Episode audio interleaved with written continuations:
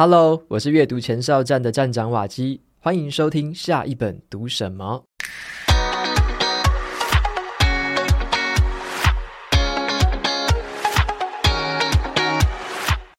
今天我要分享的是近期我读过最好看的一本商管书哦，《解决问题的人》。很多人可能都会有点疑惑，说这个商管跟创业很重要吗？如果呢，我只是要把日常的重复型的工作做好的话，我还需要读这些东西吗？说实话哦，你不需要。但是啊，如果你想要跳脱低价值的重复工作，那你就要学会这种能够创造高价值的解决问题的技巧。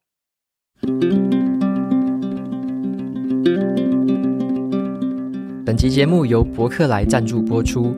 你有在使用 AI 工具帮助自己完成工作吗？最近这个 AI 工具的崛起哦，我自己也深受影响。本来有很多我觉得很繁琐又耗时的工作啊，在 AI 工具的帮助之下，能够更快速、跟方便的被处理跟完成。就像我经常会利用 AI 来整理逐字稿、挑选影片的标题，或者是来整理我的卡片和笔记等等的。那以前呢，在写一些文案，还有一些文章的时候啊，都必须从零开始。那现在有了 AI 工具的帮忙，很多时候都直接从七十分就开始做。所以我也保留了不少漂亮的头发哦，就不会在这个一直动脑过度了。那这个月的博客来啊，选书的主题刚好就是我很感兴趣的这个人工智慧，像是今天要推荐这个书单里面的《哈佛商业评论》。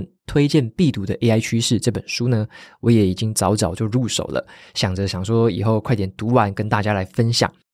那么另外呢，还有四本 AI 相关的书籍也推荐给大家，那可以帮大家更深入的了解 AI 带来的便利性。还有呢，AI 在哪些地方有意想不到的功能？有好处也有坏处啦。那 AI 对我们带来这个广大的好处是什么呢？那我们如果要跟它共存的话，那现在我们面临到的挑战又会是什么？如果你对这一次的商业选书 AI 相关的这个书籍有兴趣的话，欢迎前往这个节目资讯栏参考看看。记得也顺便领取这个瓦基粉丝专属的二十五元博客来优惠券，可以省下更多钱哦。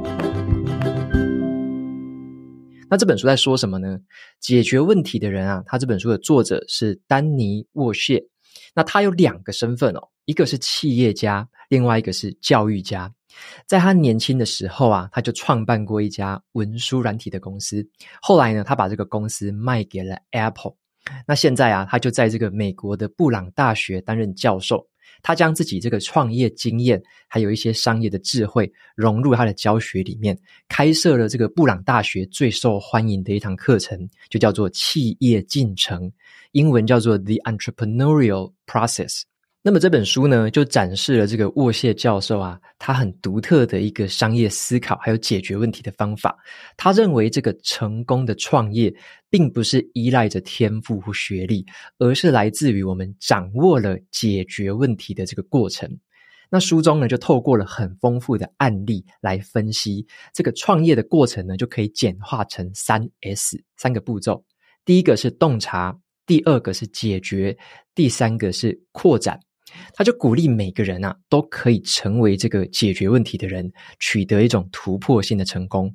那我这认为说，这本书的这个特色啊，在于哪边呢？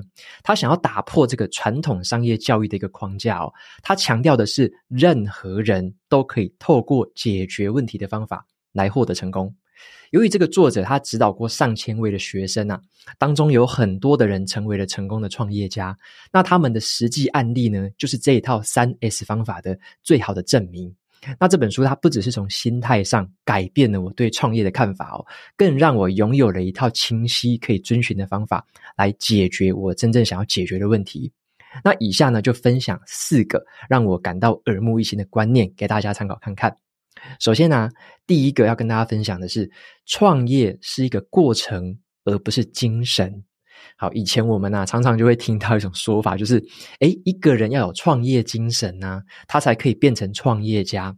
那这种说法就好像把创业当成是一种天赋一样哦，或者是当成一种特殊的内在能力，好像只有极少数的人可以拥有这种天赋。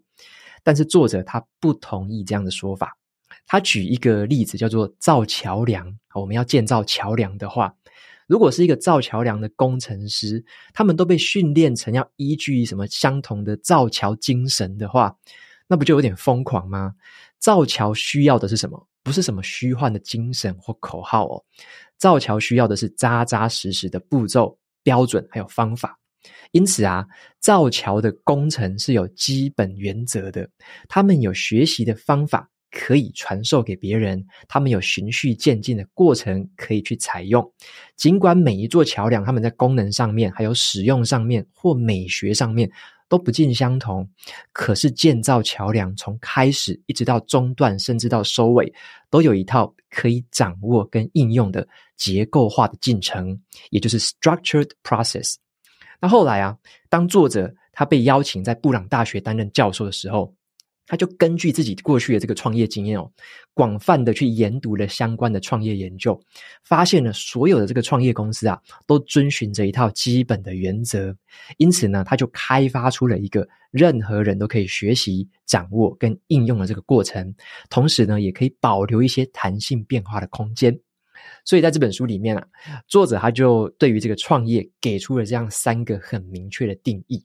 好，第一个，创业是一种结构化的进程；第二个，创业是为了解决问题；第三个，创业是不考虑当前掌控的资源。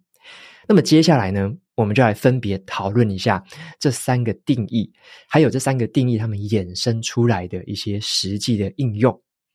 那么接着的第二个，我跟大家分享的就是说，创业是一种结构化的进程。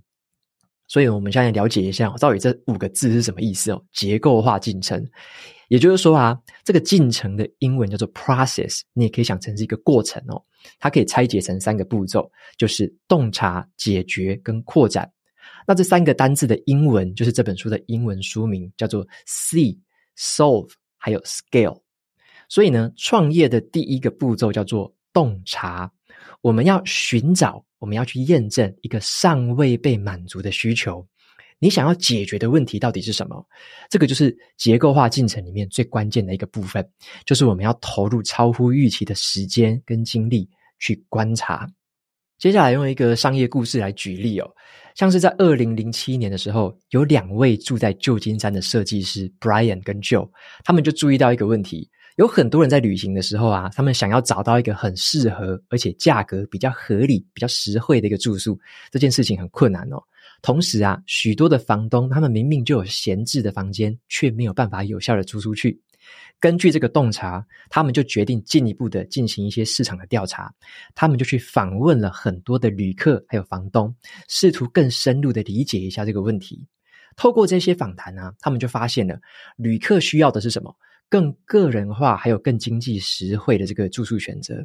那房东需要的是一个可以让他们方便出租他们房间的一个平台。那根据实际的访谈，他们就确定了这就是一个尚未被满足的需求。接下来的第二个步骤是什么？是解决。我们要制定好价值主张，透过一个迭代的过程，为这个问题开发出一个小规模的解决方案。所以，Brian 跟 Joe 呢，他们就决定。为这两个市场的需求搭建一个网络平台，透过一个方便的这个连接点连接起这个需求。那这个平台呢，就可以设计成说，让房东可以轻松的上传他们的房子资讯，包含他的照片、价格，还有可以入住的日期等等。那透过这个平台，就可以接受房客的订款跟付款。那对于这个房客来说呢，他们可以根据他的地点、价格，还有设施等等的条件来进行搜寻，直接在这个平台上面就预定这个房子。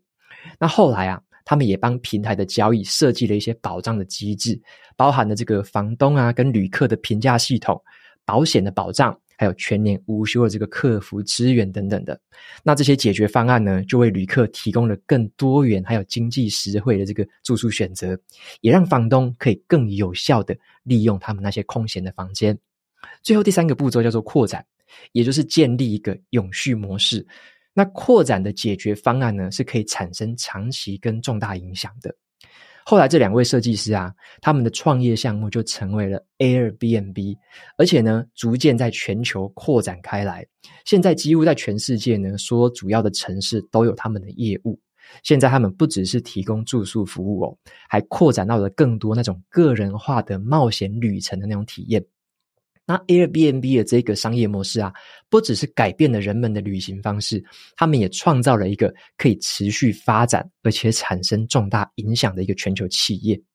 那这样子的三个步骤：洞察、解决跟扩展，就是一个结构化的进程。书中呢，就把很多的创业故事，他就把它拆解成这三个步骤，让我们知道说，在每一个面向、每一个环节。该注意哪些事情，以及呢，该避免哪些错误？那接下来第三个来跟大家分享的重点哦，我觉得很有趣的是，我们要像一个人类学家一样去观察人的行为。因为关于刚刚第一个步骤观察啊，书里面有一个很有趣的故事，我就觉得印象深刻。他告诉我们说，即使是已经卖了很久、卖了很多的产品，也有可能会产生尚未被满足的需求。然而啊，你要发现这种需求，你不能只靠那种由上而下的市场计划或者是问卷调查，你必须反过来做。你要像一个人类学家一样，由下而上的去观察使用者的实际行为。接下来这个故事的时间呢，要回到一九八零年代，当时在美国有一个很受欢迎的洗衣粉品牌，叫做泰字泰的。当时他们成立已经有三十年的时间哦，他们最畅销的产品就是放在纸盒子里面的那种洗衣粉。当时啊，他们想要了解一下消费者对于这种包装的这个看法，所以他们做了很多消费者的访谈。大部分的消费者都说对于这个包装真的很满意啊。但是呢，调查团队做了一个很有趣的决定，他们问一些消费者说：“你能不能够让调查团队直接到你的家里面？”来看一下你是怎么样使用这个洗衣粉的。好，那这个调查团队他们就到了一位老妇人的家里面，看到那一位妇人呢，拿出一盒全新的泰字洗衣粉，放到她的琉璃台上面，从抽屉里面拿出一把剪刀，从这个盒子的侧面戳破一个洞，然后呢，把这个洗衣粉再倒进这个量杯里面。调查团队他目睹了这整个过程哦，简直是吓傻了，他们的表情就像是说：“哇！”这个疯狂的妇人干嘛要戳这个盒子的侧面啊？上面有开孔，你为什么不用？结果这个妇人反而觉得，诶，有点困惑。他说：“过去这三十年来，我都是用你们家的产品，都是这样用啊，而且我就是喜欢这么做。”好，那这个行为呢，让这个调查团队恍然大悟哦，原来啊，从这个侧边去拿取洗衣粉，而不是从上面拿取哦，这反而是一个更直觉、更方便的做法。所以他们后来呢，就更改了这个包装，还推出了一体版本的这个洗衣精等新产品。这也变成了我们后来常常看到的，就是会把这个洗衣桶倒过来齁，然后呢，像饮水机那样的这种操作，把这个洗衣精流出来，然后再这样装。好，所以说这是有一个这样的改变的过程。那这个观察的关键就在于什么？这一切都是由于一个由下而上的观察。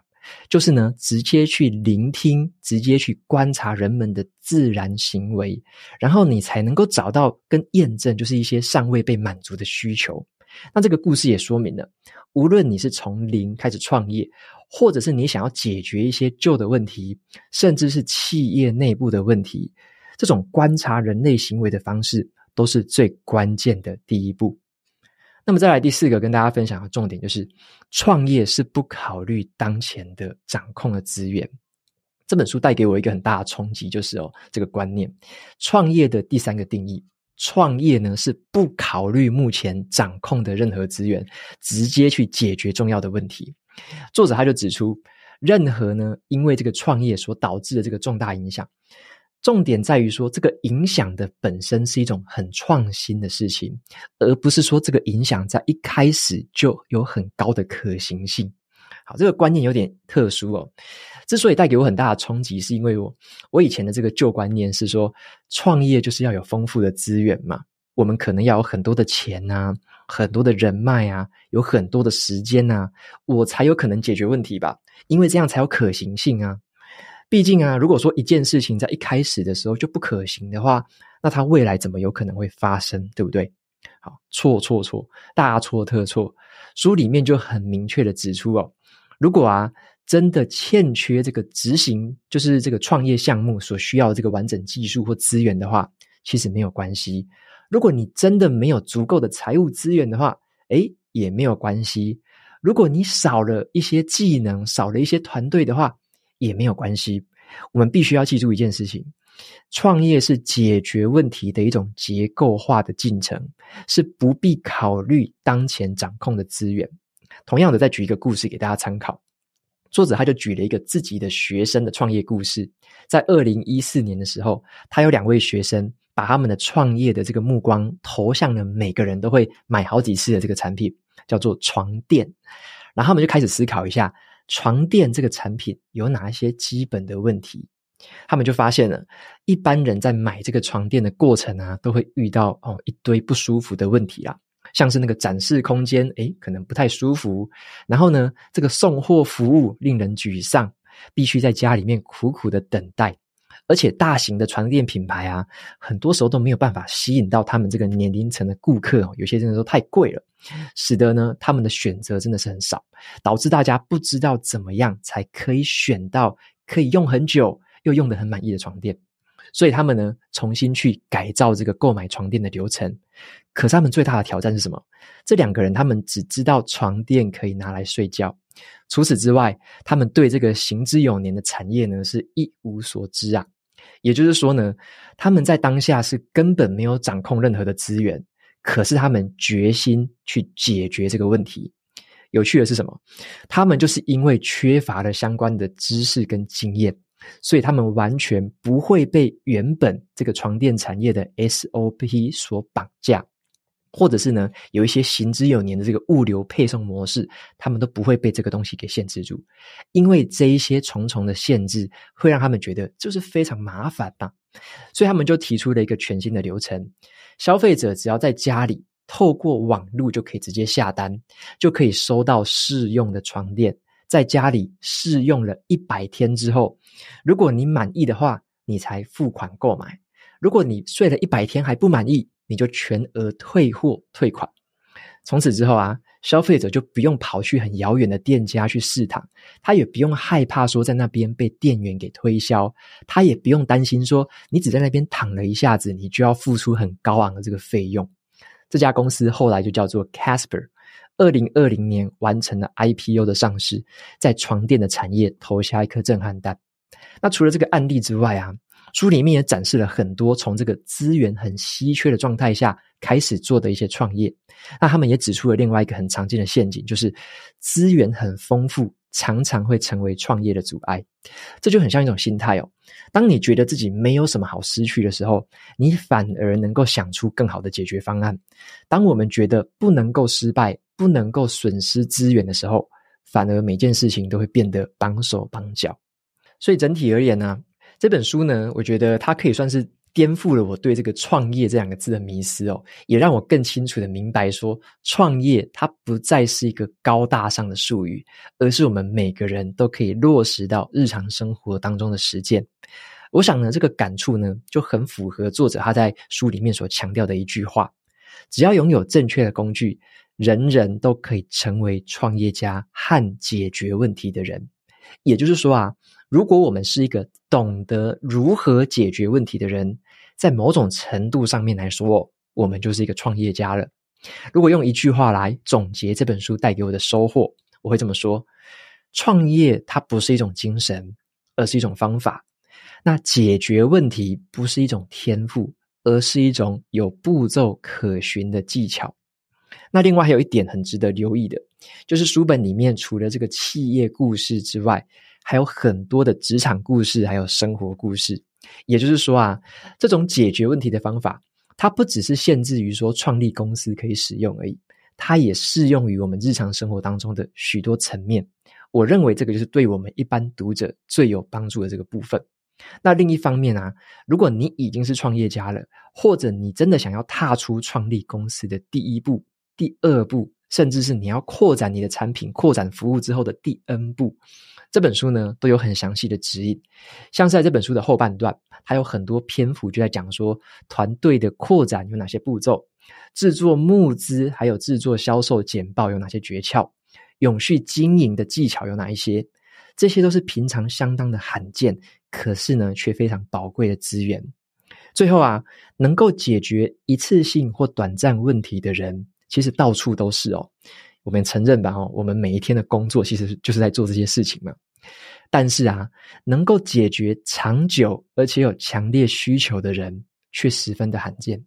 我们能够从这本书里面学到，就是如何去成为第二种人。接下来分享一下 Apple Podcast 上面的听众留言。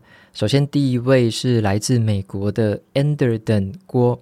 好，他说：“找出人生新目标。”瓦基你好，我是即将步入半百的老章鱼。无意之间发现你的 YouTube 频道，听你分享了起床后的黄金一小时。听完之后，我终于了解到古人所说的一日之计在于晨。我以前真的浪费太多生命，而且网络媒体不必要的这个资讯哦，占据了很多不必要的脑容量。我们应该要优化资讯。只有养成这个阅读习惯，才能够将知识做有效的整合，应用在我们的生活当中，完成微小的这个自我实现。然后他 PS，你推荐的瑜伽频道 YouTube 这个频道真好，做完之后都有精神抖擞的这个态度，迎接每一天的挑战，感恩。OK，谢谢老章鱼的这个留言，还有你分享的一些这个经验哦。那特别提到的是早起的这个习惯，那我觉得这个真的是非常棒的习惯啊，也跟大家呃说过好多好多次，然后呢也分享过早起的一些好处。那我觉得最重要的就是在进入一个忙碌工作的状态之前。的一个 reset，一个重新开机的时间啊，不管你是要呃很早起，或者说你早上只是留一些时间在出门之前，可能静下心来。或者有些人的做法是提早到公司，可能避免塞车，所以就可能提早一个小时、一个半小时到公司，先处理自己的事情，先让自己的内心先沉淀，开启今天准备要工作的这样的一个情绪。那所以这样的方法其实都是可以的，那就是依据大家不同的生活情况去做调配。所以在我们看这些书或听到这些观念、听到这些经验分享的时候，就不要想说哪一个方式才是百分之百。的金科玉律哦，其实没有什么金科玉律啦，只有符合每个人生活作息或符合你自己状态的一个这个做法。那我们分享的这些经验啊，有一些书中的智慧，通常都是一些比较底层的一个逻辑啊，就是一些共通的逻辑或者一些底层的这个基本逻辑。那我们要了解的是这个基本逻辑，再把它应用到我们的生活当中。好，所以没有什么所谓的最好的做法，只有最适合自己的做法。那么老章鱼提醒到的这一个，诶，早起习惯。我觉得也是要在这边跟大家再度的，就是说明一下啊，就是说，并不是说一定要怎么样起床才叫做最好的，而是依据你的状态，你可以怎么样安排，怎么样有这样一个开机的一个情绪，怎么样安排一个可以静下心来的一个状态。好，只要找到这样的方法，其实有很多很多千百种的组合都是可以使用的。好，不用担心说，诶，你自己的方法跟别人不一样，或者是你的方法跟瓦基不一样，这都不是最重要的事情哦。最重要的是你要了解那个背后的核心精神啊，为什么这么做？啊，这么做的好处是什么？好，那你可以选择怎么做？我认为这才是最重要的。那么他有提到一个这个 YouTube 频道，这个也是跟大家再度推荐哦，也不嫌多啦。这个 YouTube 频道叫做 Boho Beautiful，那英文是 B O H O Beautiful。那大家可以到 YouTube 搜寻，如果你想要学瑜伽，想要在家里铺个瑜伽垫，就看着有影片可以。跟着做的话，那 Boho Beautiful 这个频道上面有超级多的影片，我记得应该有上百支，可能也接近上千支咯。那所有的影片就是免费看，然后呃每一段影片大概都是十分钟到三十分钟左右。那这个就是大概半小时内你就可以做完。那每一天都可以透过这样的方式，透过瑜伽伸展筋骨，然后呢，开启就是充满活力的一天。好，这个是我到现在还是非常喜欢收看的频道。那他也会一直在推陈出新呐，所以就可以看到很多新的影片，然后学习一些不同的知识、不同的一些瑜伽做法。我觉得是非常棒的频道，推荐给大家。那么再来下一位听众的名字叫做 Sandy 呃 Blee。然后六四好，Sandy b l e 六四，他说越工作越自由 vs 只工作不上班的自主人生。他说瓦基你好，听你的 podcast 已经很久了，然后就是从你还没有离开台积电的时候就开始听了。那一开始呢，几乎都会依照你所说的这个说书来去买书阅读。那后来有一点跟不上每一周的进度，所以就变成缓慢的前进。然后呢，从最喜欢的书再买来阅读。今天听到你访问 Emily 的时候，感受到两个观念相仿，然后呢，对于现在当下的这个工作好有热情哦。那他括号说，我现在有点找不到初衷。那对自己的理念的这个自信等等的是那么样的相像，觉得你们有这个聊不完的这个信念，让大家可以感受到，就是会很喜欢这一集的专访。那我也会去买 Emily 的书，来看看是否能找回自己原本的初衷，也会继续支持瓦基，也觉得这个 Podcast 能够影响更多的人重启阅读的喜好。来，Sandy。OK，非常谢谢 Sandy 的这个留言，让他提到的那一集，还有那一本书叫做《越工作越自由》。好，那那一集我也是觉得非常的怎么讲，就是我当初在读 Emily 那一本书的时候，还没有。就是预期到说会有得到这么样多的收获，这么大的共鸣。那读了之后，真的发现哇，这本书我真的好喜欢哦。所以，如果你对于诶工作可能有一些迷惘啊，或者觉得好像有点失去动力了，不知道说诶为什么要工作，工作好像绑手绑脚的，好像有点厌倦的话，那我觉得。越工作越自由，好，这本书会带给你一种全然不同的感受。那如果你有兴趣的话，也可以去听我跟 Emily 那一集的访谈。那他也分享了很多很棒的关于工作的一些心法，还有他对于工作意义的一个诠释。那我觉得说，嗯，我跟他聊真的超开心的，然后就发现哇，原来这个工作就是一种探索。那工作就是一种探索自己潜能的一种活动啊！有时候当你这样子去想到之后，就会觉得那个动力就不一样了。就工作不是只有完成一个小事情，或完成一些很无聊的事情，工作是可以去探索自己的这个潜力的，我们的潜力是无穷的，我们潜力是非常多彩多姿的。